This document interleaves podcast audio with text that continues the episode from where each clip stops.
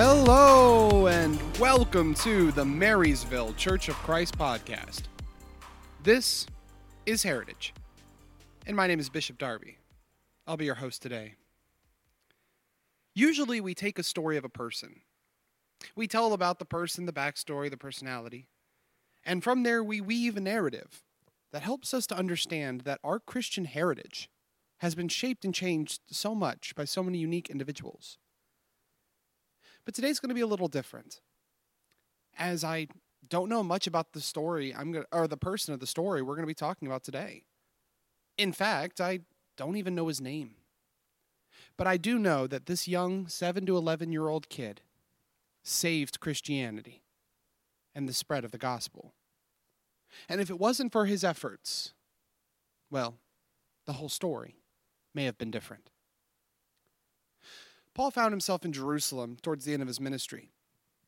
Despite the fact that everyone and their mother was shouting at him not to go, he felt compelled to go to Jerusalem, back to his, his ancestral homeland, back to where he sat at the feet of Gamaliel, back where he studied with his friends and later comrades, where he first experienced the gospel, and where he was first accepted into the Christian movement.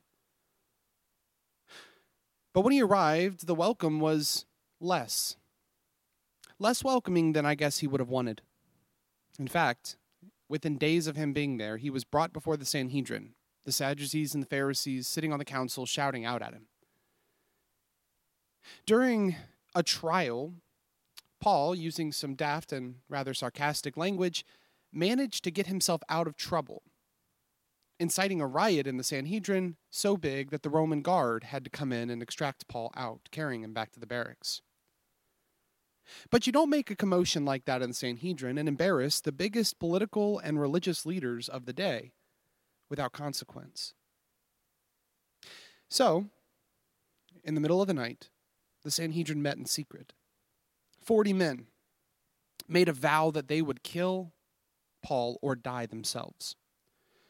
This Christian heretic had become so dangerous, so detrimental to the Jewish political control of Judea that he had to die, and he had to die soon. So they bound cords on their hands and swore that they would neither eat nor drink until Paul lay dead. Then they hatched a plan.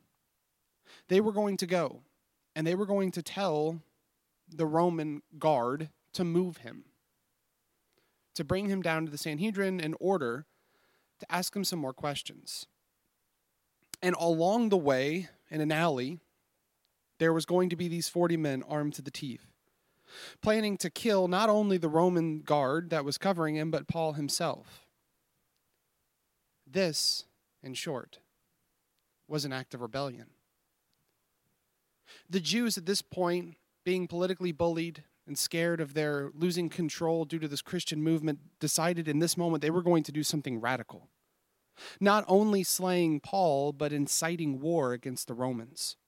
This action of killing a Roman officer and a Roman guard would have been seen as an act of war, and Jerusalem once again would have been plummeted into violence. The actions of Saul of Tarsus, that angry, fiery, passionate man, Jew turned Christian, had gotten to the point where now the Jews were willing even to take on the might and the brunt of the Roman Empire to rid themselves of this bald headed nuisance. And yet, and yet, little did they know that this rebellion would never get off the ground. Because there in Jerusalem, in the school for young Jewish boys, was a 7 to 11, 7 to 11 year old kid who just so happened to be the nephew of Paul himself. You may remember back in an earlier episode when Paul first arrived in Jerusalem, the young man, he brought with him his younger sister. This younger sister, betrothed, later married, had a child, and they never quite converted to Christianity. Though there is ample evidence to believe that, unlike the rest of Paul's family, Paul's sister did keep in contact with him and cared deeply for him despite their religious and political differences. So it makes sense then that this young nephew, the son of Paul's sister, would have gone in the same footsteps as Paul learning at the feet of the rabbis in Jerusalem, and still caring deeply for his heretical uncle. You can imagine all of the conversations that would happen around the trees with the rabbis and the students. The students peppering him with questions How does it feel to be the nephew of the biggest heretic in Judaism? How does it feel to be related to that radical that's turning the world upside down and causing a headache for Yahweh and his kingdom? And yet, despite all of that, this young kid never, loved, never lost his love for his uncle. And one day, as he was sitting out in the courtyard, the day before the expected attack, the one that would incite the rebellion and kill his uncle, he overheard some, probably some children talking about it. Maybe some rabbis whispering about it in a corner. Maybe one of the conspirators themselves trying to recruit more to their cause. And it, it terrified him.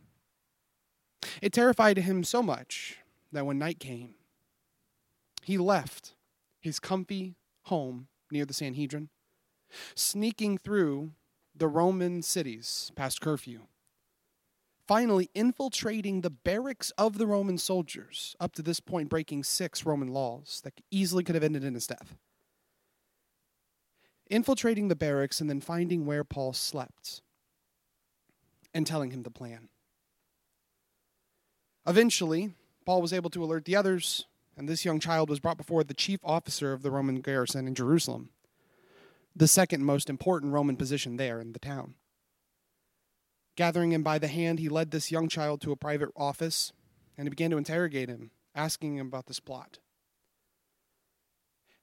This young child, willing to literally risk his life in order to protect an uncle he disagreed with, an uncle that he viewed as a heretic and a danger and a threat to Judaism.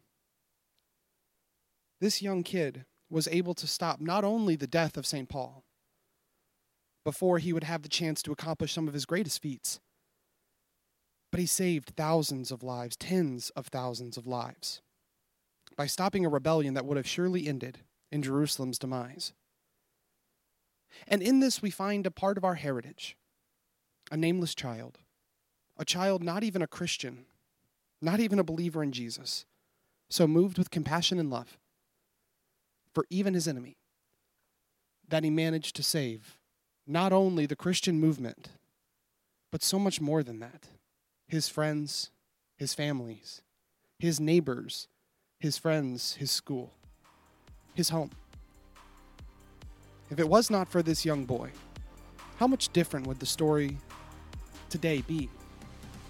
We may never know, but we are indebted to the bravery, compassion, and kindness of this young child because he shaped our heritage.